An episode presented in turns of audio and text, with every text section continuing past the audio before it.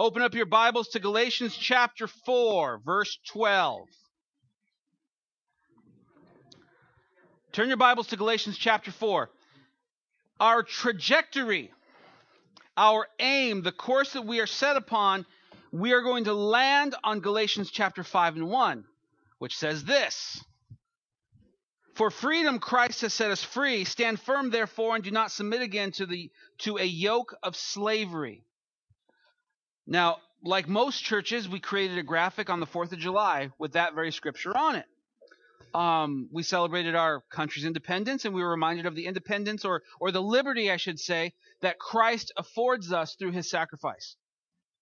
More, most commonly, this scripture is used in reference to sin or, or, or the, the sin that we most uh, easily recognize. You know, drugs, pornography, promiscuity, anger, you know, those sorts of things. In context, though, while those things are certainly things we are liberated from through the blood of Jesus, in context, the slavery that Paul is referring to is the slavery of religion. Even the most staunch atheist is actually quite religious. Religion is anything that we believe and practice and, and, and use in the worship of something or someone. So most people they they they may not love Jesus, they may not know the God of the Bible, but when it comes time to get married, where do they end up? In a church with a minister who is going to perform this ceremony so that everything's, you know, up to code, that their their marriage is legitimate. When somebody dies, what do they do? They contact the local pastor or the, their their family minister. He comes, he performs the the, the burial or the committal. Um, all very religious. Neither one of those things are bad, but those those things end up in a religious context for folks who aren't Christian. When things go bad, I've got to I've got to go to church. I've got to go to a holy place. I've got to talk to a holy man. I need to light a candle or, or, or, recite a certain prayer. For those of you who grew up Catholic, you know, Hail Marys and that sort of thing. Certain uh, uh, saints, quote unquote, that you would pray to. Um, I grew up in, in a mostly non-religious family. I knew who Jesus was and and just wasn't that committed to him. All all on me. Um, Eh, just bits and pieces throughout my life where the Lord just kind of popped in and out and I don't say this in a demeaning way, but kind of just popped in like Kramer from Seinfeld, just pop in, hey Tony, don't forget about me, and then I'd forget about him until much later in life, in my my mid twenties. People in general are religious, and that's a problem because religion, Paul is equating it to slavery. Jesus has died to free us from the bondage of sin, Satan, and death, and religion. You might be saying, Pastor Tony, but I, I, I think I'm supposed to be religious. Um, isn't that what it means to, to read your Bible and go to church and to love Jesus? No, actually, it's not. Religion, if you think about it, this is the best way for me to explain it. Religion is, if you're thinking in terms of building something, religion is building something yourself to reach God. But what the Bible preaches to us, specifically in the Gospels and specifically through Jesus, is that God has made a way to us. He has extended his hand to us. That he has done all things, he has cleared away all things, he has removed religion so that you and him and me and him and us and him can be connected perfectly or as perfectly as can be on this plane. Let's put it that way. There will come a day, uh, you know, we sing the song, I'll fly away. You know, one day will come where we'll be in perfect communion and God will be our God and we will be his people. That starts now, but there's a battle that ensues. Sort of a whole nother sermon, a whole nother topic, but but we we struggle. It's it's a fight. If you've given your life to Jesus, you know as well as I do that it hasn't been all daisies and muffins and, and, and lifetime channel movies since the day you gave your life to Jesus. It's been a struggle. It's been a struggle. You've had to fight, sometimes daily, sometimes, sometimes hourly, to maintain this, this connection with God because a thousand and one things are vying for your attention. You are inundated with stuff to do, and you are busy because you're an American. And I don't say that in a derogatory sense, just we as Americans, we are busy. And we struggle to find five minutes to read the word. We struggle to, to get to church on a Sunday morning because that might be the only time we have off from work because we're busy. Because we're busy. And so many times because we're busy, we revert back to religion. Here's what the Galatian church did, and here's why Paul is writing to them. They experienced the grace of God. Paul went, preached to a group of them, started a church, and then left. He left it in the hands of elders in that area to grow that church, and it did. But in the meantime, false teachers came in. Teachers who came in and said, Yes, the grace of God. Oh, it's awesome. Jesus is the best, but you need this too. You need circumcision. You need to worship on Friday night into Saturday, not Sunday. You need to experience and, and practice these religious festivals that we have as Jews. Things like the new moon and the Sabbath and the Feast of Trumpets and the Passover and, and all these different things and Hanukkah and all these different uh, ceremonies. Now, I will tell you, that's not bad to, to, to celebrate things like Hanukkah. But to say that your Christianity, your, your connection to Jesus, is insufficient because you don't, that's false gospel. Yes, you can celebrate them, but those that celebration doesn't make you any closer to Jesus. You're as close to Jesus as you ever will be on this side of heaven. The blood of Jesus it, it, it connected you to God in a way that that literally can't be severed. The Galatians have gone back to religion. See, here's the here's the snare of religion. You think you're doing the right thing.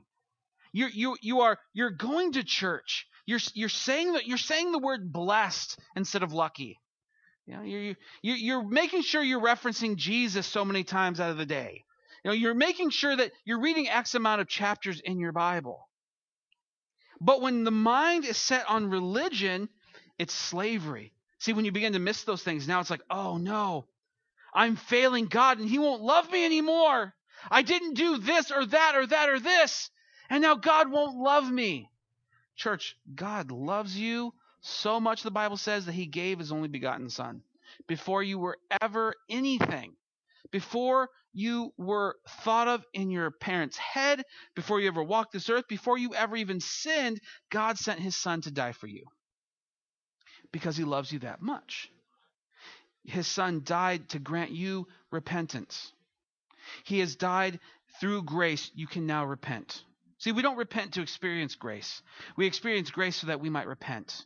It makes the it makes a world of difference to get those two in order. Because repenting to experience grace goes back to religion. Okay, if I just repent of my sin, then God will love me. No, God loves you. Repent of your sin. God loves you. Give those things over to him. Turn your life around walk away from sin, walk towards the grace that is Jesus. Galatians 4 and 12, to get to our main text today. Brothers, I entreat you, become as I am, for I also have become as you are. You did me no wrong.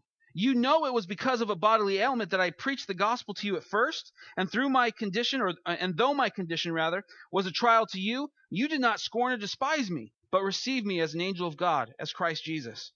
What then has become of your blessedness? For I testify to you that, if possible, you would have gouged out your eyes and given them to me. Real quick, side note if you've never read the Bible, or you haven't read it all that much, or maybe you've never read the book of Galatians, and we're in this little chunk of scripture, and contextually, you're like, why are we talking about gouging out our eyes? Because, see, from, from a non Christian or, or a, a younger Christian perspective, I look at this and say, you know what? This would be a hard chunk of scripture to understand. In a second, he's going to talk about childbirth. All this sounds very painful. Okay? I don't want you to be discouraged. Just bear with me. Ask the Lord. He will guide you through his Holy Spirit.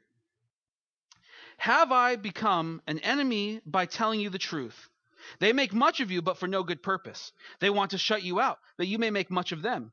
It is always good to be made much of for a good purpose, and not only when I am present with you, my little children, for whom I am again in the anguish of childbirth until Christ is formed in you.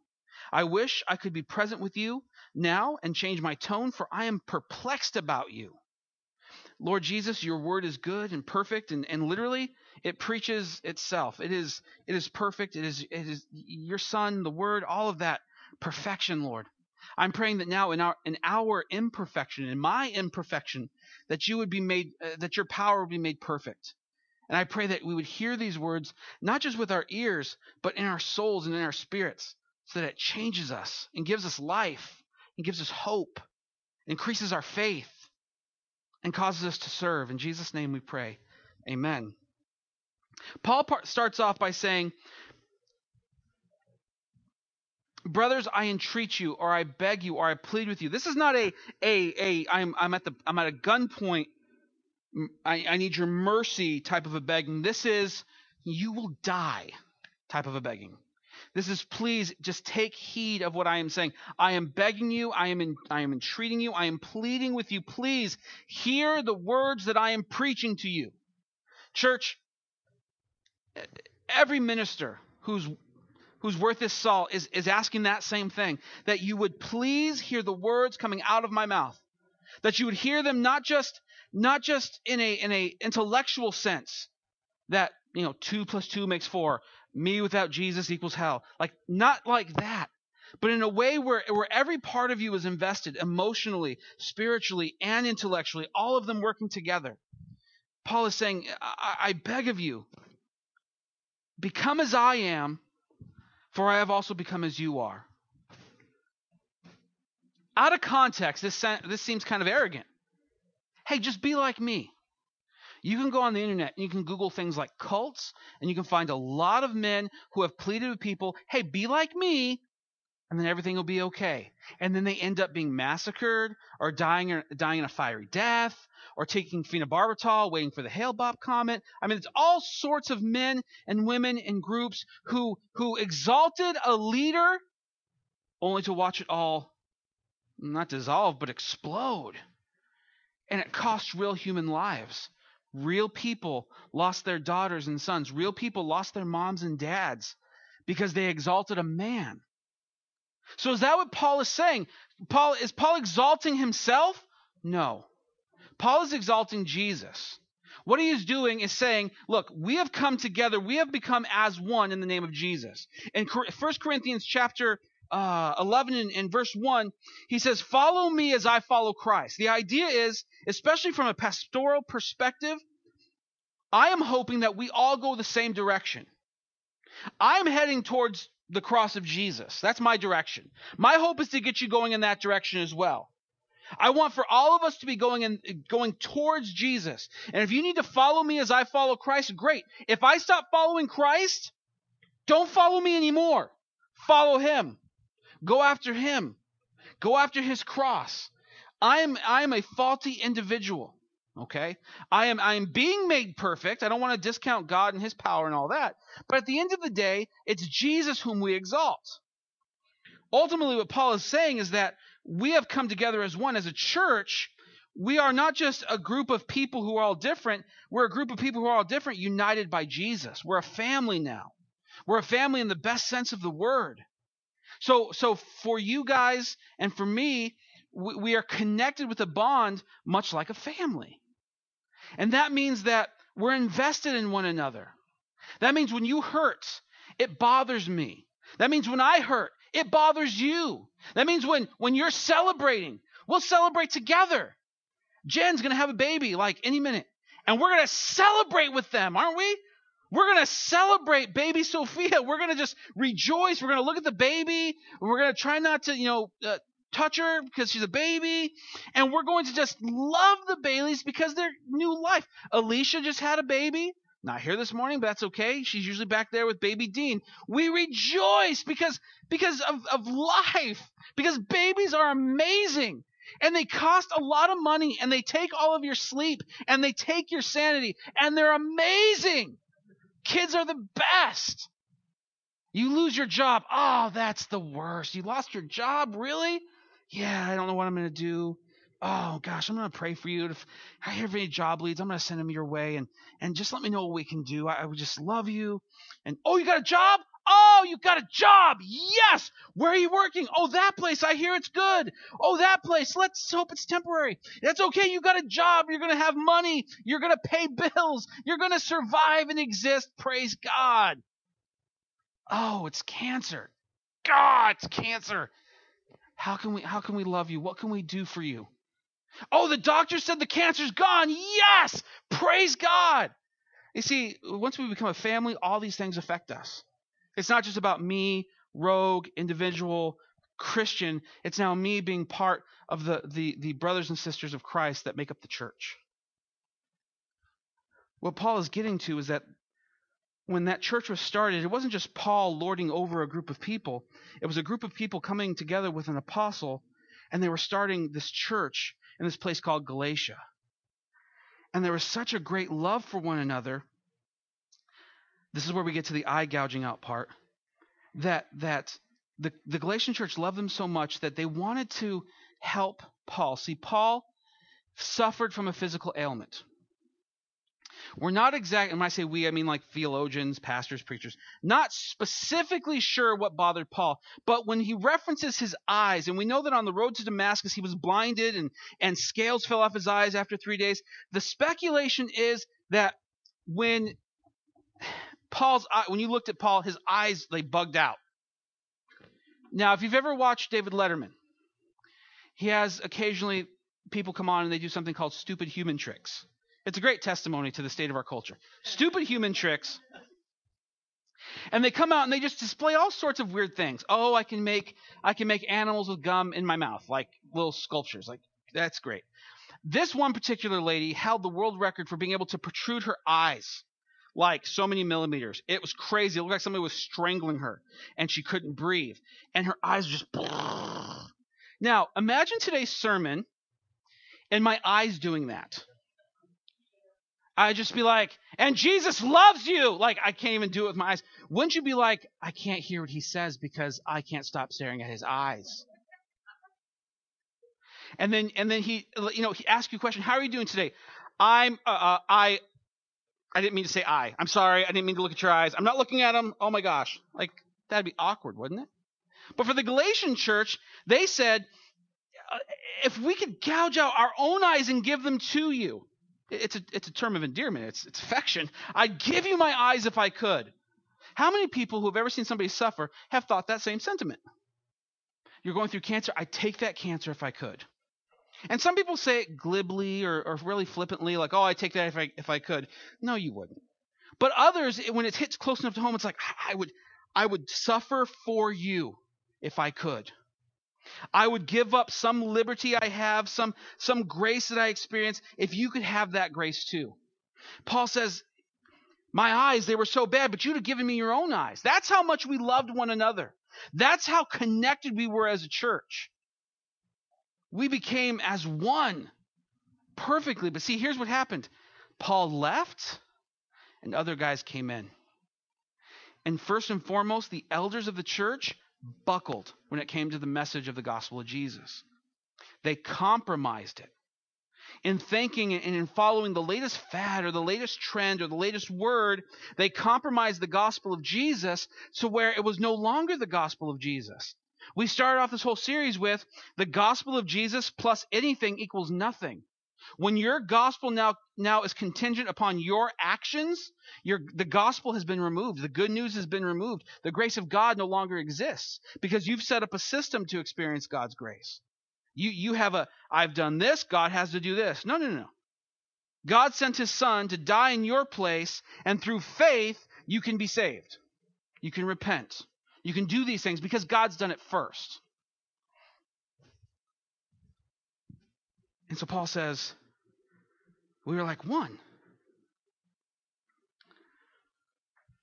In Galatians 4 and 13, he says, You know it was because of a bodily ailment that I preached the gospel to you at first.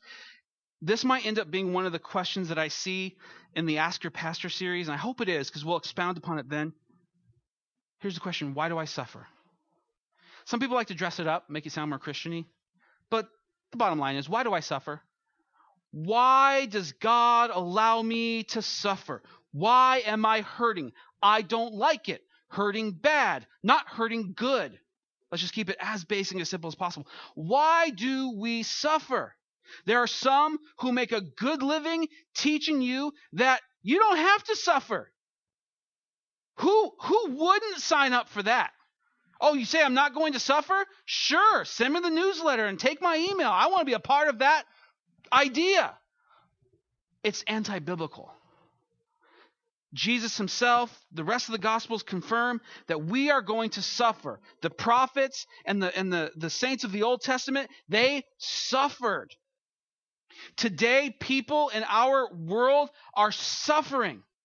If you're paying attention to what's happening in Iraq, if you're paying attention to what's happening in the Ukraine, if you're paying attention to what's happening in the Sudan, if you're paying attention to anything that's happening outside of our own borders, people are dying because they love Jesus. In Iraq, groups of men, uh, terrorists, are going and they're finding Christians and threatening them with death and high taxes if they don't repent of their quote unquote faith. Or, or repent to their faith, I mean. And if they don't, they mark their house with a symbol. These people, it's a symbol that literally means Nazarene, identifying them with Jesus. But here's the good news about Jesus. He takes those types of things and he flips them upside down. And now that symbol has become a symbol of unity for the Iraqi Christians. Praise God that what Satan intends for evil, God uses for good. Even the term Christian was originally a derogatory term. Jewish people called them little Christs because they were just trying to be like Jesus. Oh, you're just trying to be like Jesus. You're just trying to be like like Christ. And eventually the church was like, well, yeah, that's kind of the point. Like, okay, yeah, just keep calling us that. We like that. So, but that goes back to why do we suffer? I'll give you four basic reasons as to why we suffer. First, turn to uh, 2 Corinthians chapter 12, verse 7.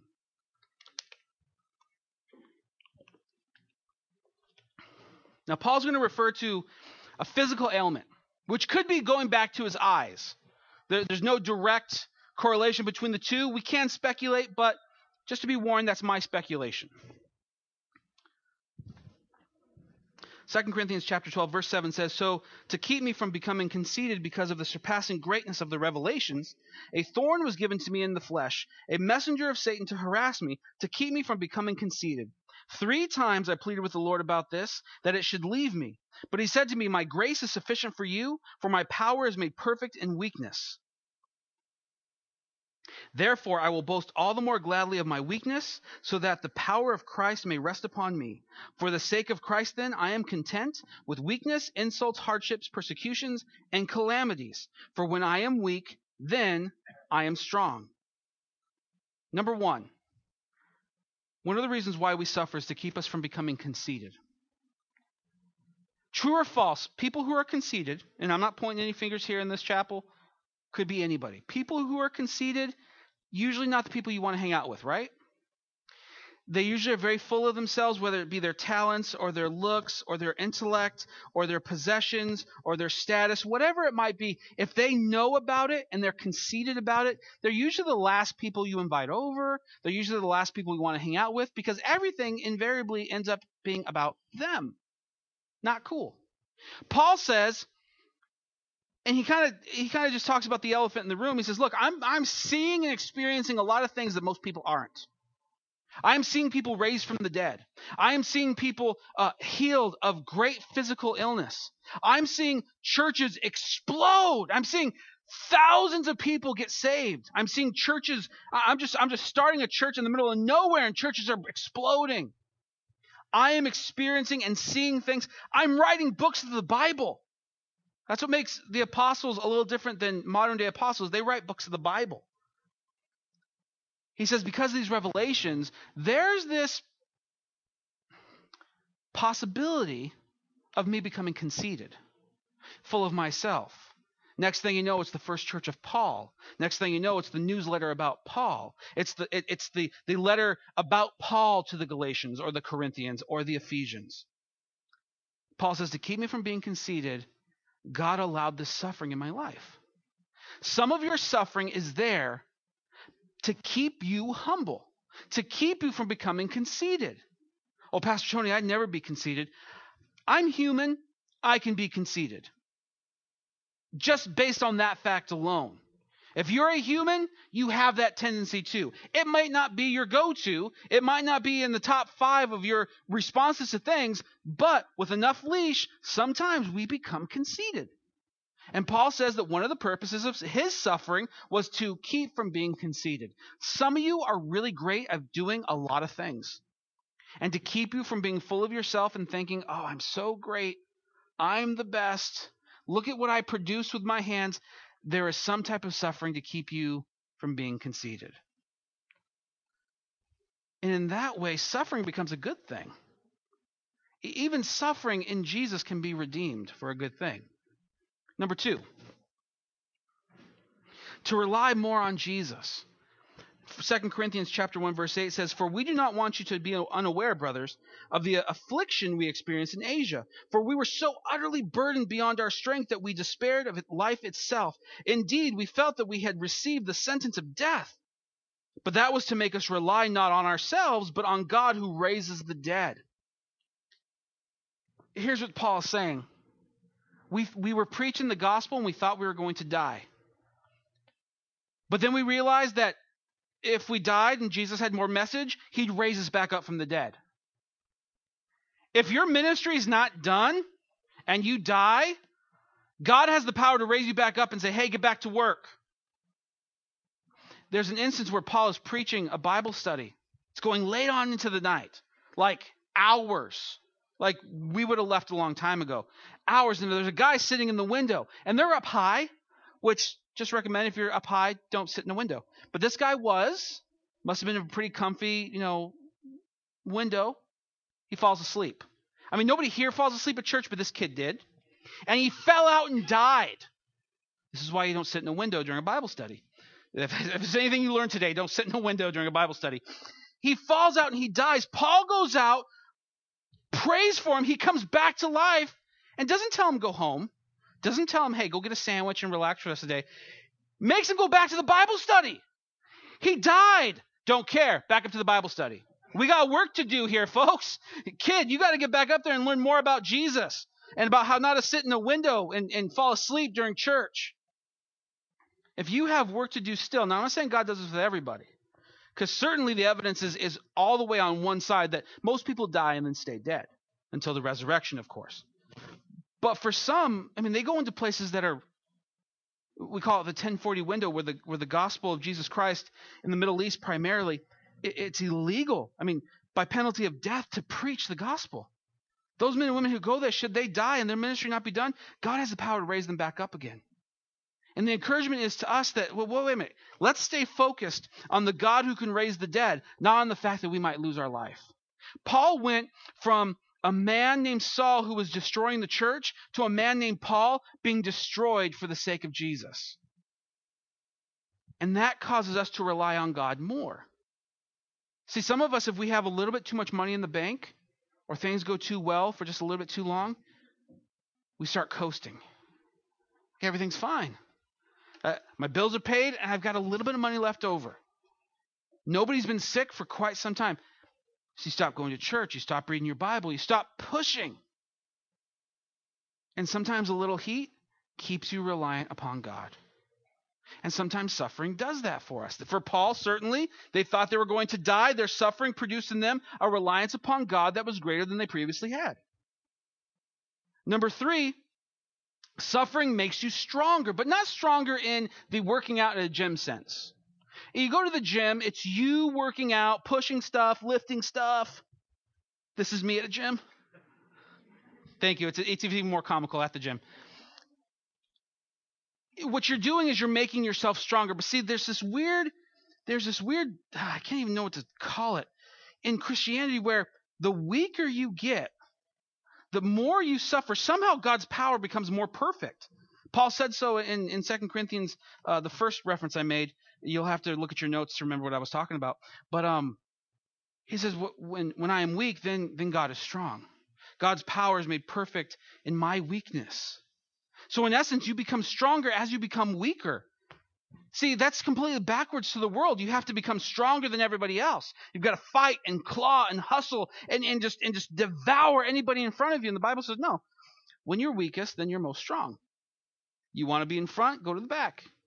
You want to be up high? Make yourself low. You want to lead? Serve. It's consistent throughout the whole Bible that if that's if if you want to be powerful, allow yourself to be weak before God. Now, we're not weak before Satan. That would be foolish. But before God, where there is all peace and where there is safety and there's trust and there is this this this bond that is is created by Jesus, we can be vulnerable before him in that way. Lastly, and this is by no means an exhaustive list of why we suffer, but it's the last one I'm going to do. We suffer so that God is glorified. Here's what I here's what I've witnessed. God is most glorified in me not when I am most blessed, but when I most suffer. There are some who preach that if you if you follow Jesus, you're going to get the car, you're going to get the mansion, you're going to get the boat, you're going to get the jet skis, you're going to get the stuff. You're to get a yacht. You're just what would you do with a yacht? You're to get a yacht. You can't even afford the tax on a yacht, but you're to get a yacht. And and and they they think that God will be most glorified in that. You know what the truth is? All that causes is for people to desire stuff, not Jesus. Well, I want stuff. You got stuff? I want stuff. How'd you get stuff? Jesus. Okay, I want stuff. Then I want Jesus. But I don't really want Jesus. I want the stuff. Here's the great thing about suffering, though. They told me it was cancer. Oh, you got cancer? I want cancer too. Nobody says that. Oh, you're suffering? I want your suffering too. I, I want. No, but suffering in that, you see the people and you say, oh, look at them. It's not taking them out, it's not burying them. It's not destroying them. Yes, they're being made weak, but but look at how in their life they're still praising Jesus in spite or despite the weakness. See, in suffering, God is more glorified than in, in blessing. Now, God certainly does bless us. I mean, we're breathing. Praise God, we all have clothes on. We live in a pretty awesome area. I mean, yeah, it's got its faults, but I love Canastota. I think it's a great place we're certainly blessed people. We, we're here with friends and family. I mean, come on, how cool is that? But we're also suffering. And God is more glorified in your suffering because people see Jesus most clearly when things are most dark. That's the thing about light and the light of Jesus. These are a few of the reasons why we suffer. And there are much more, and, and you can study those for yourself. But Paul says, look, we had this union. I was suffering. You would have you would have given your eyes to me so that I wouldn't have to suffer. That's how much we loved each other. But now I'm bringing you the truth, and now I'm becoming your enemy.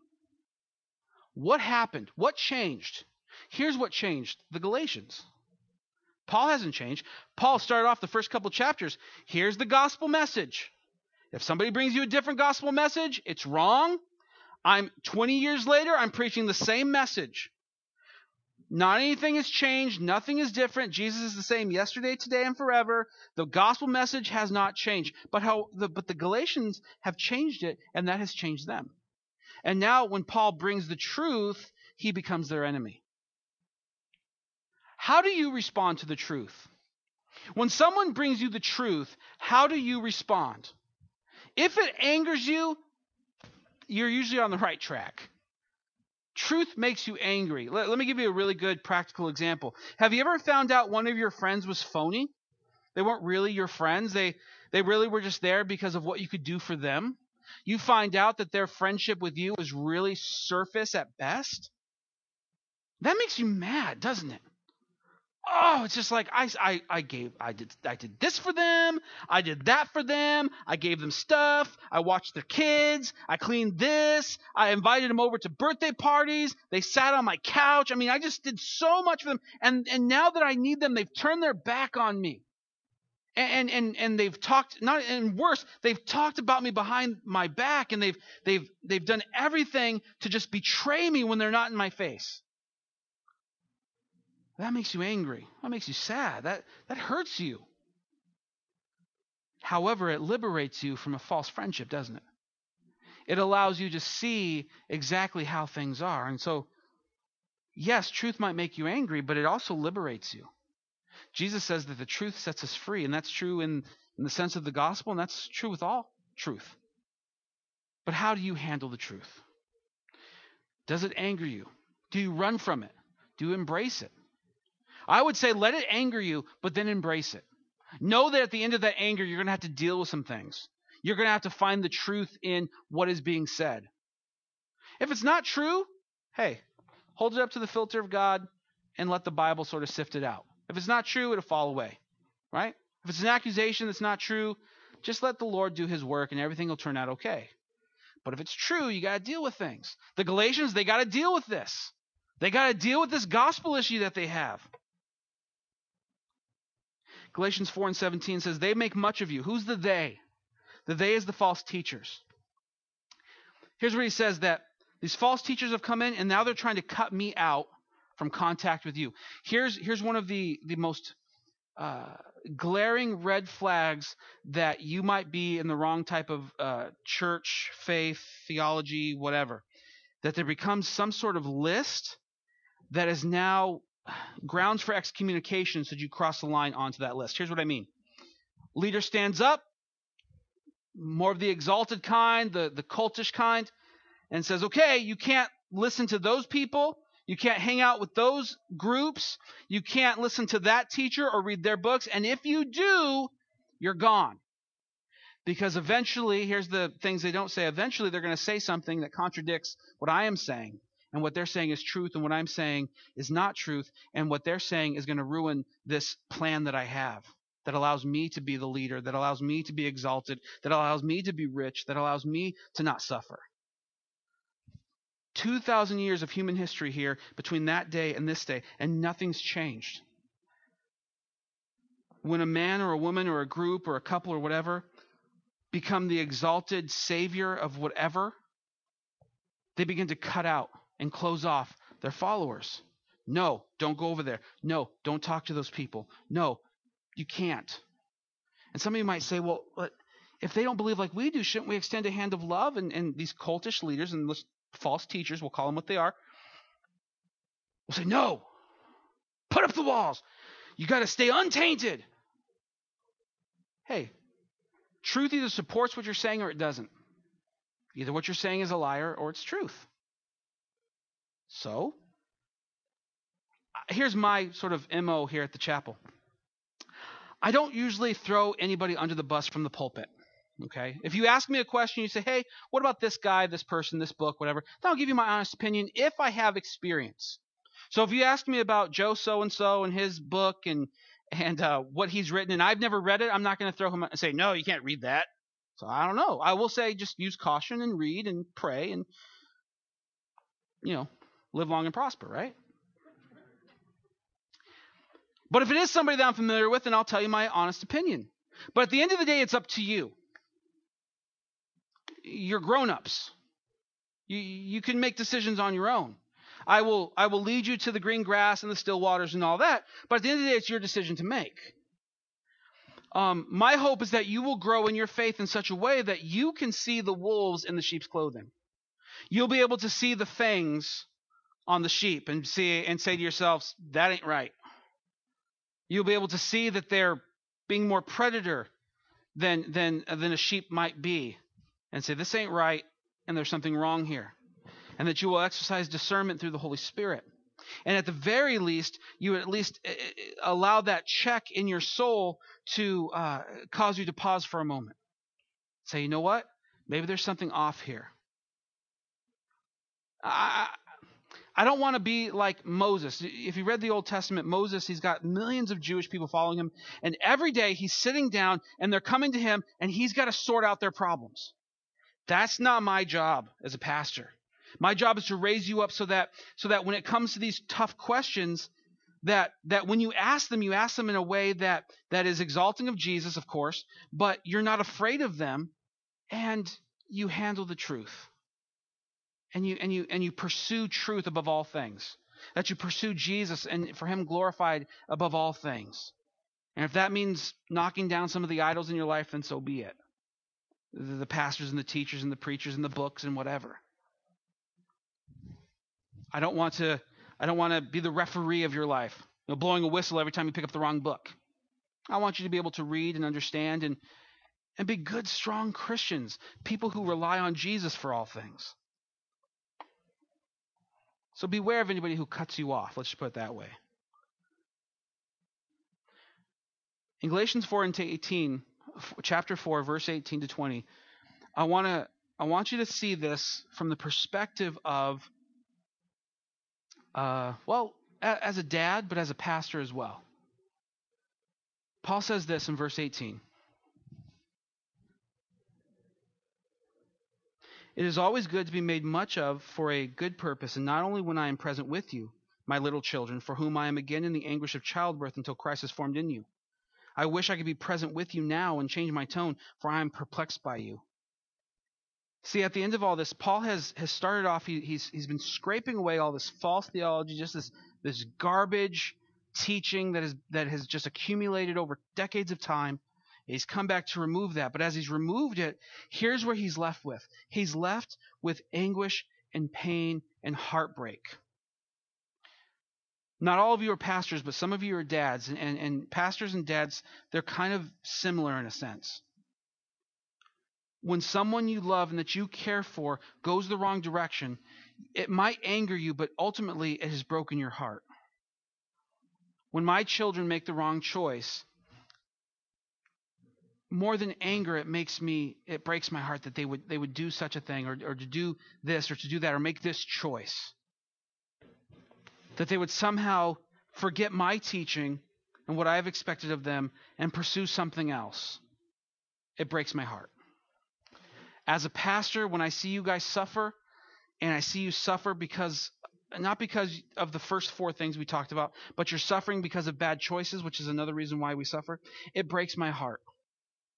Paul says it's like going through childbirth. True or false? Childbirth is painful. Those of you ladies who have given birth, it's painful. At least that's what I hear. And that's what I see on television. And I don't want to scare any of you ladies from having babies, but my understanding is there's not really another pain on earth quite like it. Paul says, you know that kind of pain? That's what I'm in right now. Not because you guys did bad, Galatian church, but because you've forsaken the freedom found in Jesus for the slavery found in religion. And it hurts.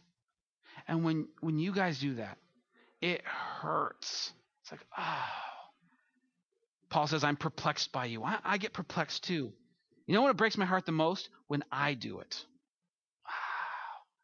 Wow. why do I think that way? Why is my why is my go-to the the the religious route? Why is it not the grace route? Why why did I do that again? Why why did I think that if I had a special person pray for me that God would hear me better? Why did I think if I read five chapters of the Bible that I'd get something more, and if I don't, then, then God's going to be mad at me because I only read four chapters and not five? I failed God again. I failed him again. The truth is, folks, we're going to fail God a lot. We're imperfect. Imperfect things fail sometimes.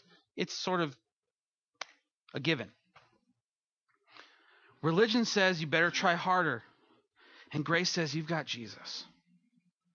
Don't forsake the liberty found in Jesus for the bondage found in religion ask yourself what part of my life and pray this what where am i pursuing god religiously rather than through relationally where have i set up parameters that if i do this and i do that then god is god is obligated to do what i'm supposed to what, what i want ask yourself this if the world were to see me to really see me would they see religion or would they see jesus because if we're going to you know there are some who say Oh, preach the gospel. Use words if necessary. Okay, that's dumb. That's usually said by people who don't want to preach the gospel because they're afraid to preach the gospel. However, however, there is truth in it. It can't be either or. It's got to be both. It has to be words and actions. And if your actions say religion and your words say grace, you've got a problem. If the world sees your religious acts and never sees any or hears any kind of grace come from you, or vice versa, if they just don't see the two lining up, you've got a problem. The gospel of Jesus is not being preached by your actions. If you're preaching religion and, and, and, and counting on the grace of God, you've got a problem. And so today I want to, through God's word, through his Holy Spirit, extend grace to you that you might repent. Now, it's not my grace, it's the grace of Jesus. It's the grace that Jesus has offered you to repent of religion today. Nothing turns away Christ, excuse me, turns away the world more than religious Christians because they look like everybody else. They look like every other religion. And the truth, truth be told, our faith in Jesus is unlike any other religion on the face of this planet. No other God came to this earth, died for our sins, and then ascended back into heaven and sent his Holy Spirit to reside in us as we have faith. No other deity that has wrath of, uh, that is just towards his people has ever stepped in front of that wrath and said, I'll take it myself. Only Jesus has. So let's stand this morning. Ultimately, the message is where what are you becoming? Are you becoming more like Jesus? Are you becoming religious? Jesus died at the hands of religion.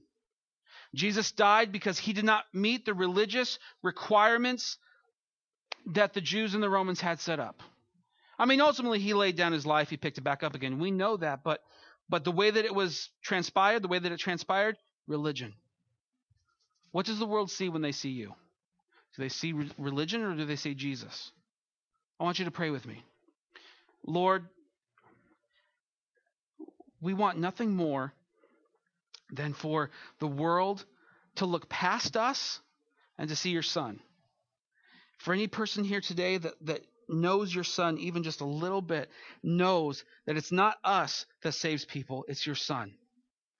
And what he has done, and not, not what we have done.